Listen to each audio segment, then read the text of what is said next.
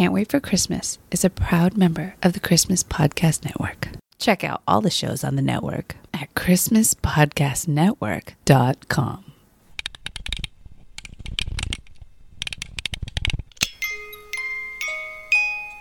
Hey, buddy, what you doing? Is it Christmas yet? No, sorry, not yet. I can't wait for Christmas. Yeah, I can't wait for Christmas either. In fact, let's celebrate now. Welcome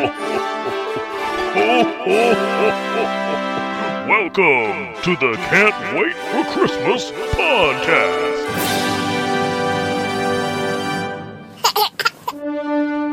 It's December twenty-first, twenty twenty-one, and that means there's only four days left until Christmas. Today on the show, we'll be talking about the song Silver Bells, and we'll learn about how this song became a holiday staple.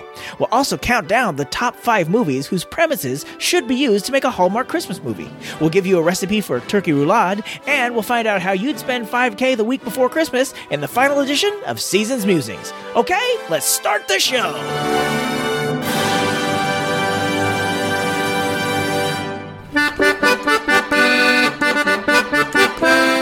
Welcome, Yule Believers! We're back! If you're new to the show, you may be confused.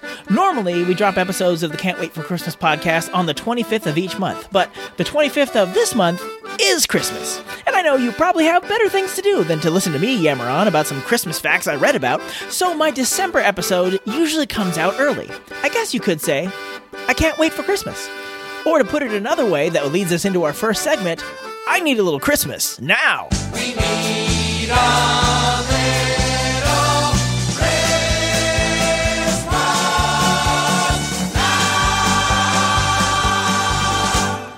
Back in January, to get the taste of twenty twenty out of our mouths, I declared twenty twenty-one to be twenty twenty Yum, which means for every Need a Little Christmas Now segment this year, I've shared a Christmas recipe for you to do some merry munching. This last recipe of the year is courtesy of my lovely mother. You see, a few weeks ago, it was Thanksgiving, and there weren't a ton of us here, just six, so we didn't need a huge turkey. So my mom ordered us a turkey roulade that came frozen, and we just had to pop it in the oven. What is a turkey roulade?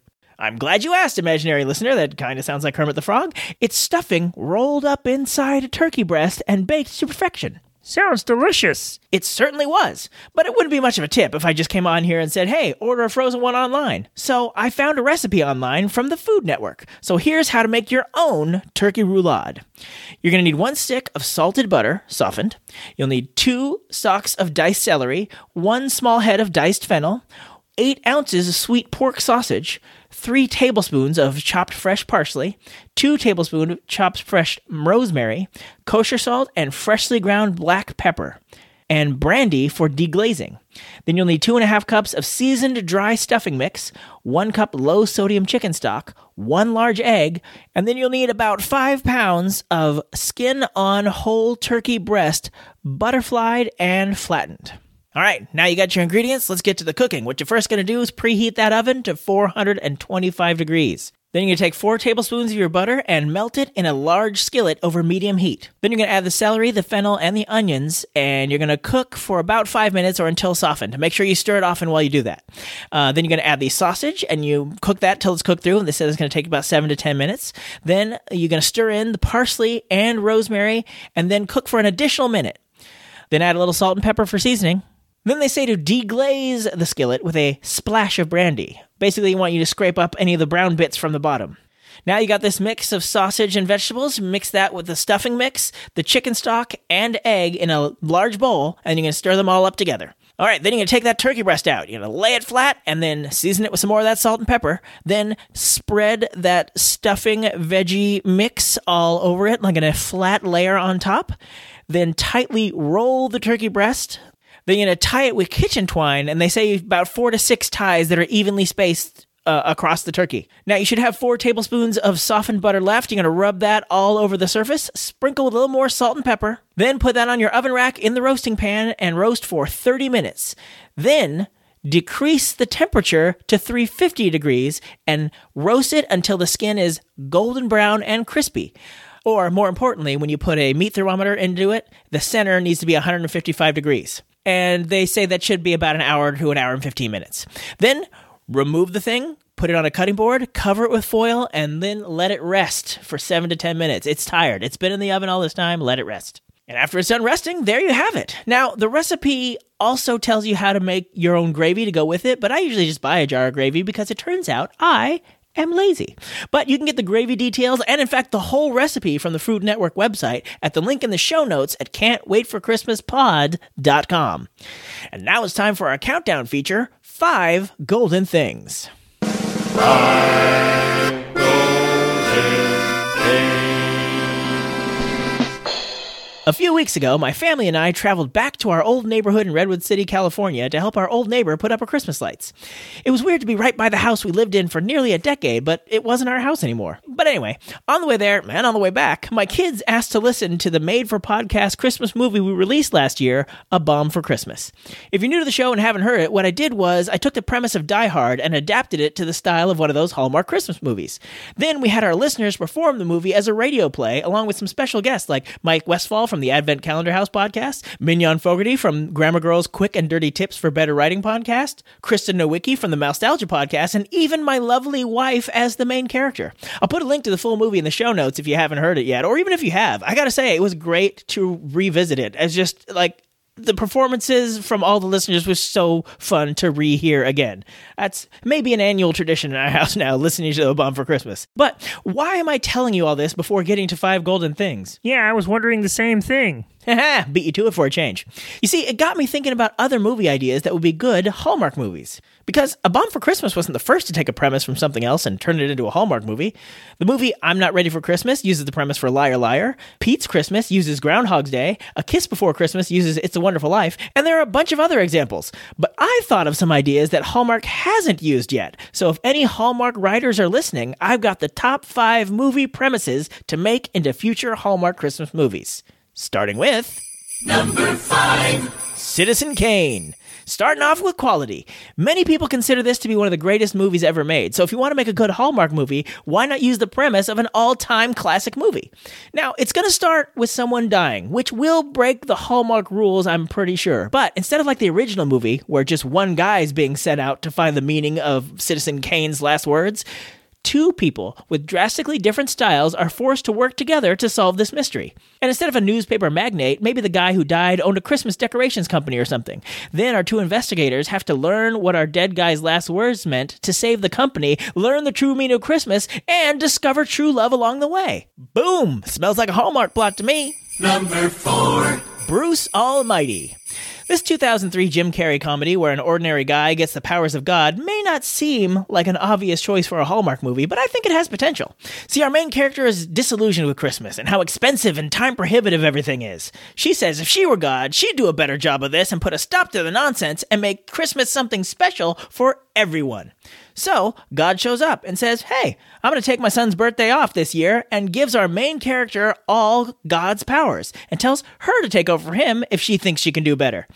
But then, of course, everything she tries to do to make Christmas better only makes things worse. She tries to seek help from a guy who runs the local homeless shelter, only to discover he's been keeping the true spirit of Christmas going for years without powers. They fall in love, and just before she gives up her powers, she does some miracle that helps the shelter. The details can be tweaked a bit, but I think that's a good opportunity to get some actual religion in one of these movies while still keeping it lighthearted and fun. Number three. Clerks. Okay, if Bruce Almighty seems like an unlikely fit, this R-rated, independent Kevin Smith film from the nineties is truly bonkers, but hear me out. Retail workers and Christmas is a fertile ground for storytelling. So our main character has to come in on her day off, Christmas Eve, because there's no one to cover the store. She spends the morning commiserating with her friend at the store next door. She's stressed out that she'll miss the Christmas party that night because her ex is going to be there and she really wants to reconnect with him. But all day, it's just one thing after another that she has to deal with, all the while her friend from next door is helping her out. By the end, she doesn't care that she'll miss the party because she realizes that she and her friend could be more than just friends. Number two. The Parent Trap. I mean, this one is a no-brainer. You pretty much just need to change the setting to Christmas, and it's already got everything you need. If you don't know the premise of the original movie, two identical twins have been separated by their divorced parents. They don't know each other exist until they meet at a camp. Then they swap places and eventually try to bring their parents back together. In the Hallmark Christmas version, two identical twins switch places to get their parents back together for the holidays. And if you keep the fact that one twin is from California and the other's from Massachusetts, we could watch them experiencing the different Christmas traditions of the two coasts. One twin could go on her first sleigh ride through the snow, while the other is amazed to see a surfing Santa. Then, of course, they have to unswitch themselves, and the mom and dad will fall back in love. Honorable mentions! Ocean's Eleven. This one is an honorable mention because it's so outside of a Hallmark formula that there's no way it would happen. But I still think it might be a neat idea. So some big city corporation is going to ruin this small town's Christmas. So our main character gets the idea to break into their headquarters and steal something from them that will save the town. She recruits ten people to help, and it turns into a big, elaborate heist during the company's Christmas party.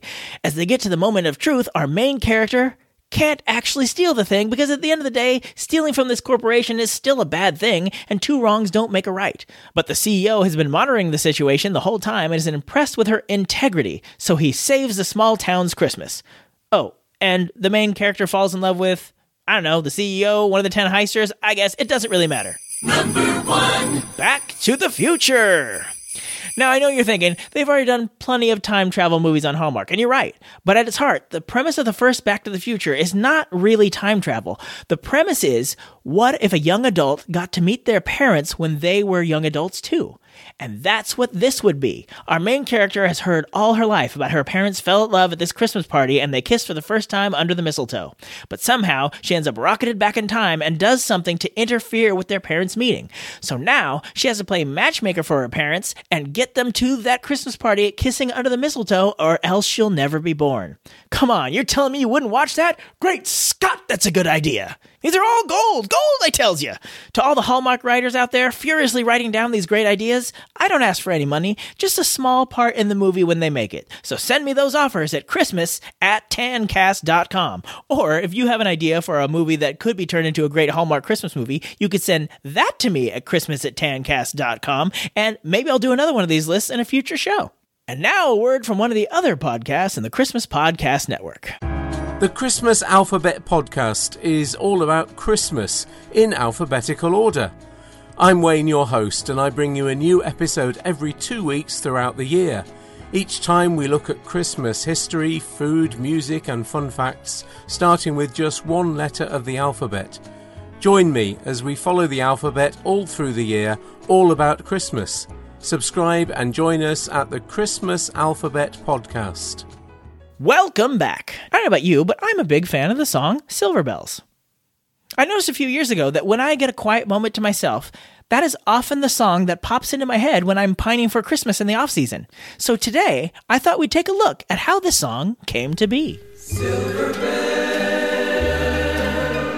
silver bells, soon it will be Christmas Day. The story starts, as many of these do, with disaster looming around the corner. The year is nineteen fifty, and the songwriting duo Jay Livingston and Ray Evans are a little stressed out. They had been under contract to write songs for Paramount Pictures since nineteen forty-five.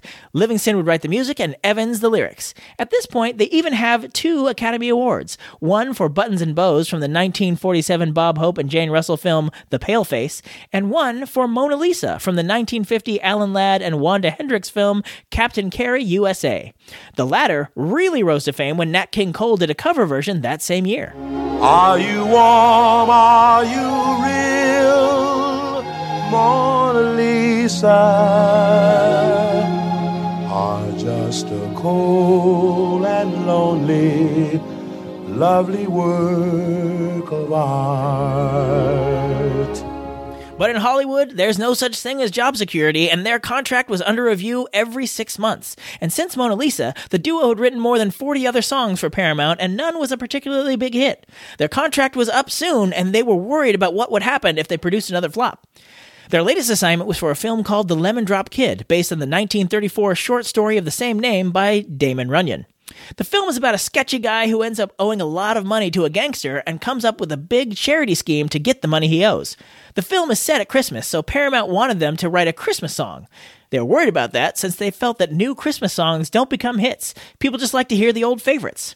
Seems a little weird to me that people had the same thinking back then as they do now, because I'm pretty sure that was Mariah Carey's complaint before she wrote All I Want for Christmas Is You, which we talked about in our last main episode. But it feels like they couldn't possibly think that way back then, with Nat King Cole's A Christmas Song having just hit big in nineteen forty-five and Bing Crosby's White Christmas just a few years before that. Did somebody call me?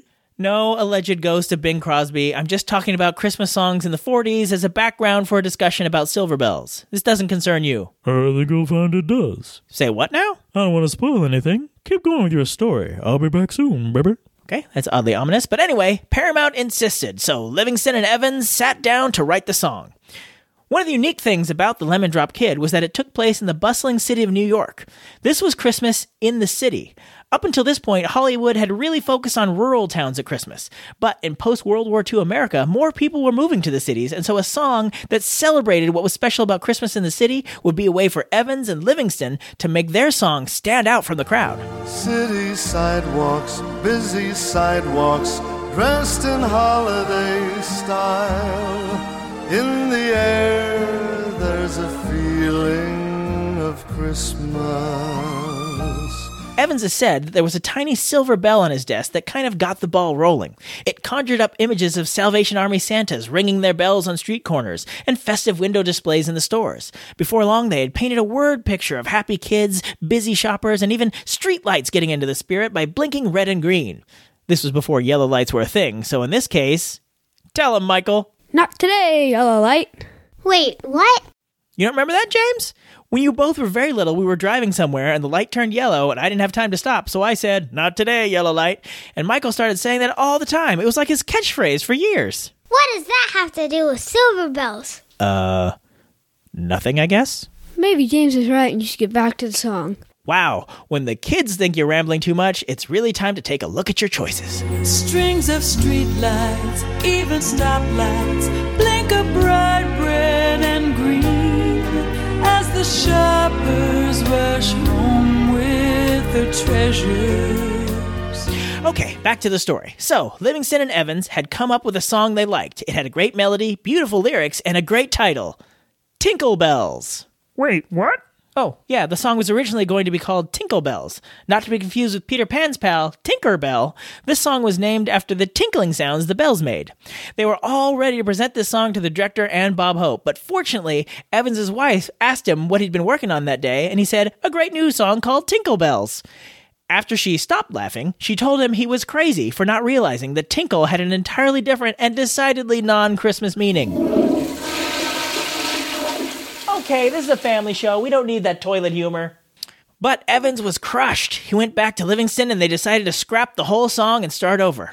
But as they did, they started borrowing a little from Tinkle Bells for the new song. A verse here, a verse there, until eventually they just replaced tinkle with silver and the song worked.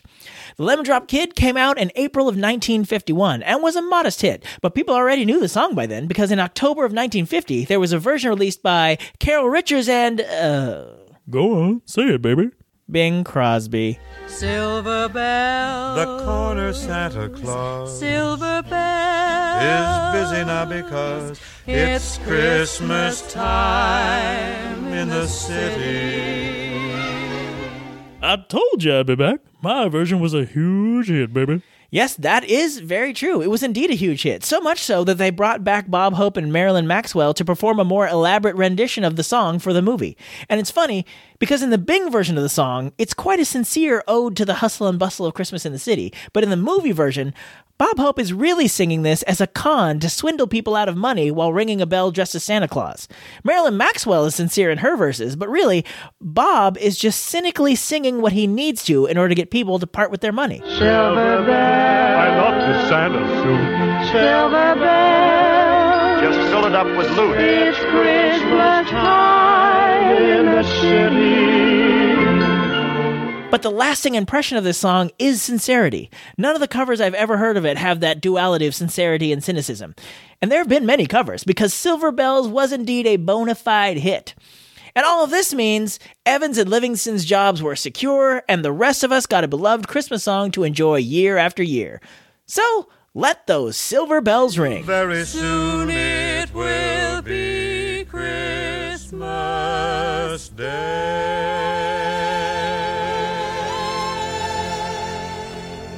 And now now it is with mixed emotions that I bring you to the final edition of Season's Musings. Season's Musings coming through. Can't wait to hear the thoughts sent in by you. All year I've been asking you questions from this card game that my mom gave me last Christmas called the Christmas Chat Pack. I've asked you to record your answers and send them in for us all to enjoy. Last time I put this question to you. If you won five thousand dollars the week before Christmas, what would you do with the money? Let's hear your answers. First up, we finally got an answer from one of our first ever listeners, Leslie, who says, Hi, Tim. This is Leslie from Los Angeles, California. And I think if I found five thousand dollars a week before Christmas, I would use it to buy plane tickets to go visit all of my friends and family who have recently moved out of state. My best friend and her family just moved to Colorado in June, and other friends and family now live in Utah, Georgia, Northern California, and all the way to Minnesota. I think I would use that five thousand dollars to go visit all of them for the holidays, because being together with friends and family, that's what matters most to me around the holidays. Bye. Nice. I can certainly relate to this. I have a big Italian Catholic family, and we are pretty spread out. I was pretty lucky when my cousin was in town for Thanksgiving this year and got to come have dinner with us. It would be great to be able to make the rounds every year and see everyone. Next up, our old pal Chris from Kringle Talks Christmas. Hey, Tim. Hey, fellow waiters. This is Chris Kringle once again from Kringle Talks Christmas. If I won five thousand dollars or pounds in my case, what would I do with it in the week before Christmas? Well, my family and I were currently going through a process of moving house, and I've got all these great ideas of what I want in the house, and so it'd probably go towards that, as well as like a few inflatables maybe to go on top of my garage that is going to sit nicely at the bottom of my house, and some some lights, a nice big tree, and then take the kids out and the family out for a bit of shopping if we're able to, you know. We'll see how much time we have and money left. Uh, but yeah, that's what I would do with the money, is spend it on the new house. Take care and keep laughing all the way as usual. And Merry Christmas by the time this comes out. Take care. As a new homeowner myself, I can certainly relate to that. I know a house would gobble up that five K really quickly. Next up, let's hear from Laura. Hey, Tim and all you Christmas believers. If I won five thousand dollars the week before Christmas, I'd go to my local Walmart Supercenter, take a couple of grocery carts and some friends, and fill it with as much food and toys as I could find and fit in there for five thousand dollars, and then take it over to the local Salvation Army and drop it off. The joy that you'd get from just buying those things for other people would be so, so worth the money. Merry Christmas, y'all. Okay, Laura, way to make the rest of us look bad, but that is obviously a great, great idea. Next up, Justin. Hello, Tim. Hello, fellow Can't Waiters. Wishing you a blessed Advent and a very Merry Christmas. This is Justin from northern Minnesota. Boy, I really liked this question, and uh, in the interest of honesty, I should probably say that this would probably only be true if I won a five thousand dollars prize in the week before Christmas, but I have always wanted to be a secret Santa. Not uh, not a gift exchange at work, but a real secret Santa that, that makes people's lives better in the days before Christmas. So if I were to win five thousand dollars, what I would do is I'd just leave the house like normal on any old day. I wouldn't tell my wife where I was going. I'd just say I'm going to work. But instead, I'd head to the grocery store, and I'd pay for, oh, about one thousand dollars worth of people's groceries. Find some big carts, walk up to the front of the line, offer to pay their bill. So that'd be about one thousand dollars. For the next three thousand dollars, I think I'd call up my local propane company and pay for uh, fuel fill-ups for about three thousand dollars worth of propane. In northern Minnesota, it gets very cold. Uh, a lot of people in rural areas don't have natural gas piped into their home, home, so they rely on a truck to come and fill up their propane. It's not something you pay for after you use it. You pay for before you use it, before you may even need it. But it gets cold in northern Minnesota, and I think that would be a great way to spread some Christmas cheer. So now we've spent four thousand dollars. For the last thousand, I'd head to a local cafe, I'd order a cup of coffee, and I'd pay for that coffee, but I'd leave my server a five hundred dollars tip on a cup of coffee. I've always wanted to do that, and this would be the perfect time of year to make somebody's day. So I've got five hundred dollars left. I'm going to head to the local mall. I'm going to randomly walk up to ten people, and I'm going to hand them fifty dollars and say Merry Christmas, and walk away before they can say anything. After all my money is spent, I'm going to head home. I'm going to pull into the driveway. I'm going to get in the house, and my wife's going to say, "Hello, dear, how was your day?" And I'm going to say, you know, same old, same old. But I'll have a little smile on my face, and I'll be the only one that knows that I was Secret Santa for so many people. All right, Tim, thank you very much for everything you do. Wishing you a Merry Christmas to you and the family. Have a great day. We'll see you next month. This is a really cool idea that once again makes the rest of us look bad. But what a great plan of execution for a swell idea. Next, let's hear from Monica. Hello, Tim and fellow waiters. Well, what a great question. If I won five thousand dollars the week before Christmas, I would donate one thousand dollars. I would put one thousand dollars towards my savings, and the rest of the three thousand dollars would just go towards my debts. And I know this seems kind of simple and boring, but this is honestly what I do with the money. So yeah, that's it. Happy Christmas to all. I mean, it's not simple. It's just smart, Monica. Now, let's hear from John. If I won five thousand dollars the week before Christmas with the pretense that I had to spend it, I would give five hundred dollars to the church I go to. And then with the four thousand five hundred dollars left over, I'm trying to be specific, but I just I I think of tools. I want all the tools. And I know that won't buy me all the tools I can think of, but I just want it all. Like every single tool you can think of. And I just just start buying it all. Uh, uh, can, do you, can you tell I have a problem?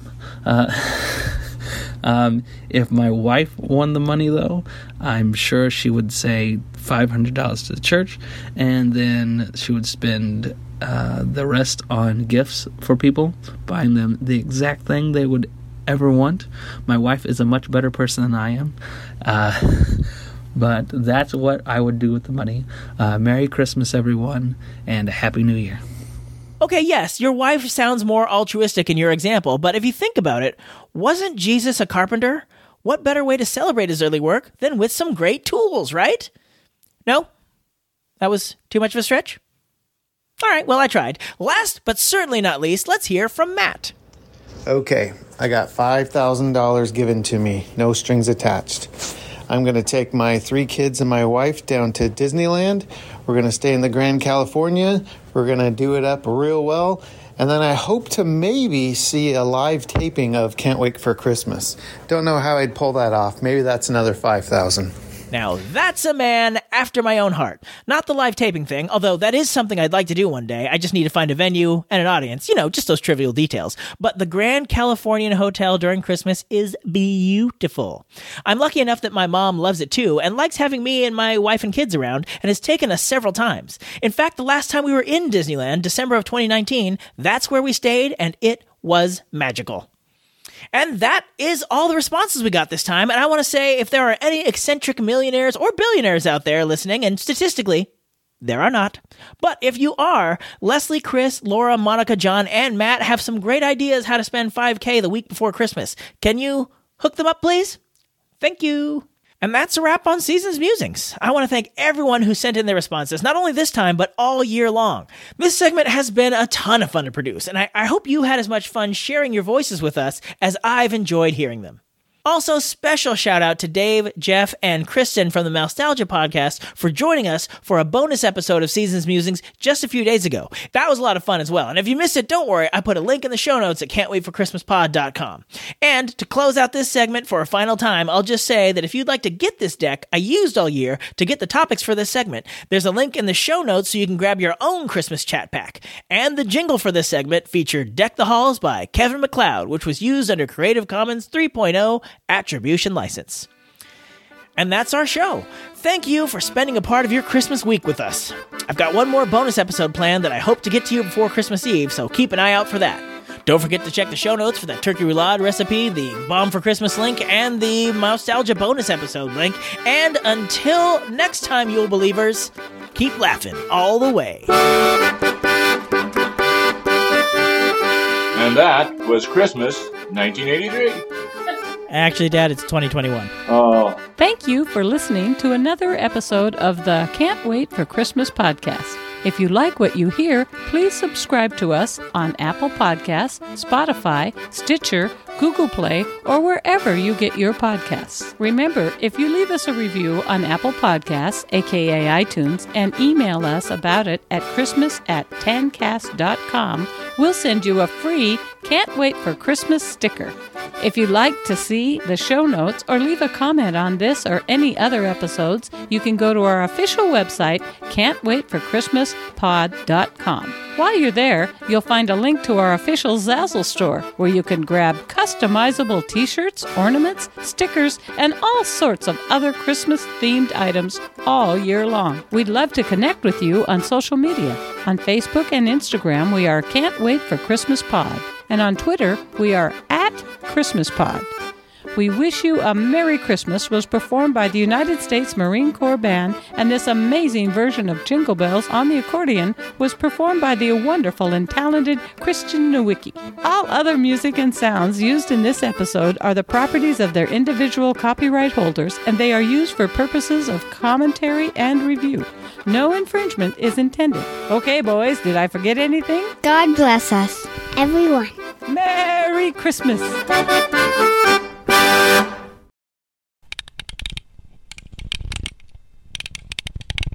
Maybe James is right and you should get back to the song. Candy, candy, candy, candy, candy, candy, candy, candy, candy. You hope too, James. Candy. No, James is giving you a look like, candy. Why is he doing this?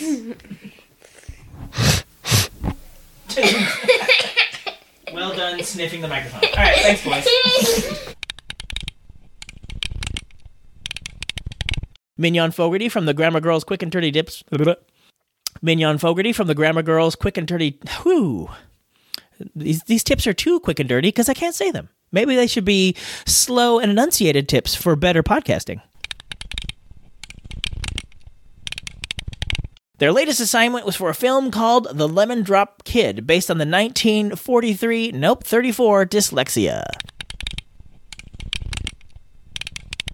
Evans has said that there was a tiny silver bell on his desk that kind of got the ball rolling. Boil rolling.